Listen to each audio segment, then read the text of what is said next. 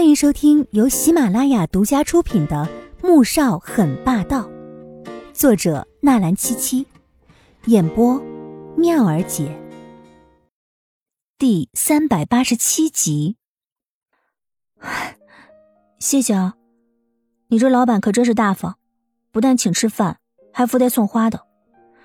能当 M H 的员工还真是幸福啊。他这话说的有些发酸，甚至充满了讽刺。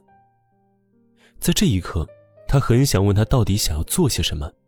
他所有的举动已经超出了一个老板对于员工的范围，可是又处处显露出有多爱他的妻子。他难道不知道自己这样的行为，若是让他的妻子难过，也会让他难过吗？穆萧寒听出他不高兴的语气了，却以为他是误会了。自己对所有员工都是这样的。你是第一个请吃饭又附带送花的员工，也是最后一个。他别有深意的这样说道，只是这话并没有让黄天武感到一丝高兴，反倒更加生气了。现在我合同也签了，也正式上班了，又来这里吃饭，你玉佩总该还给我了吧？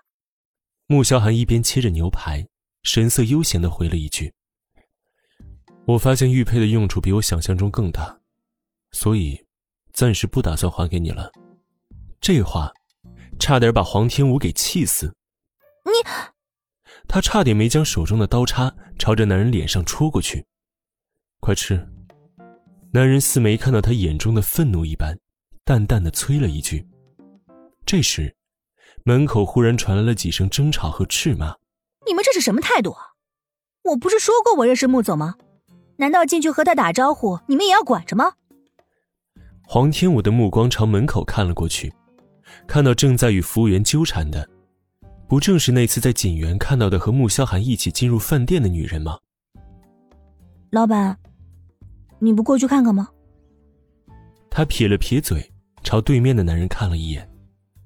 穆萧寒皱着眉头，眼底闪过一丝冷意，朝服务生招了招手，去告诉罗小姐。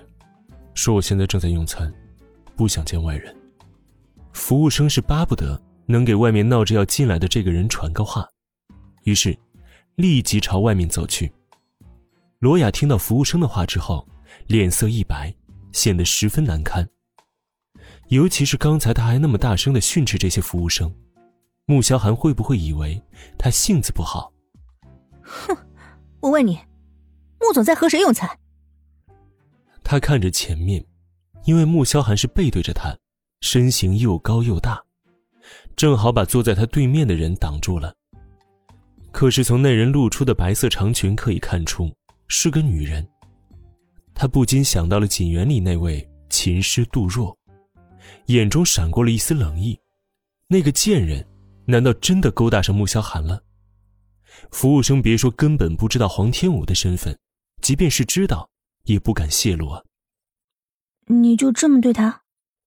黄天武看着刚才那个女人离开，不禁讶然的说道：“他以为能和穆萧寒走在一起的女人，在他心目中多少有些分量，却没想到，竟然这样就被赶走了。所以说，这男人真是无情啊！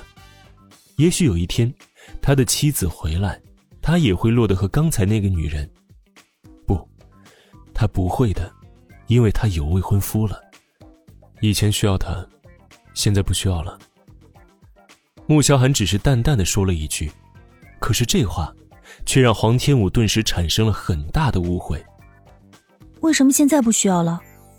是因为有人能取代他了吗？不知为何，他莫名想到了这个取而代之的人就是自己。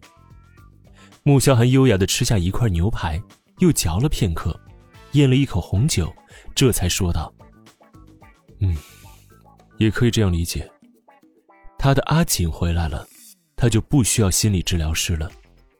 这话好像并没有毛病。”黄天武哐的一声扔掉手中的刀叉，愤然的说道：“哼，穆萧寒，你做梦吧你！我是有未婚夫的人，等大选结束之后，我就会和他结婚。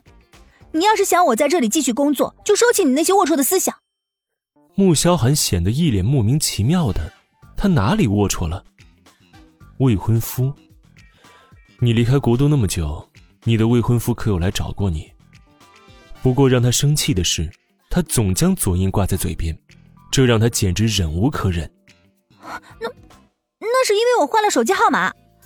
他要在 H 国那边处理公司的事儿，等我回去，我就给他打电话，告诉他我在哪儿。黄天武不甘示弱，这种时候他绝不能落了下风，否则这男人还以为他是没人疼、没人爱呢，就显得更好欺负了。你确定？穆萧寒挑眉，显得很有把握。他自然不敢确定，自己是偷跑出来的。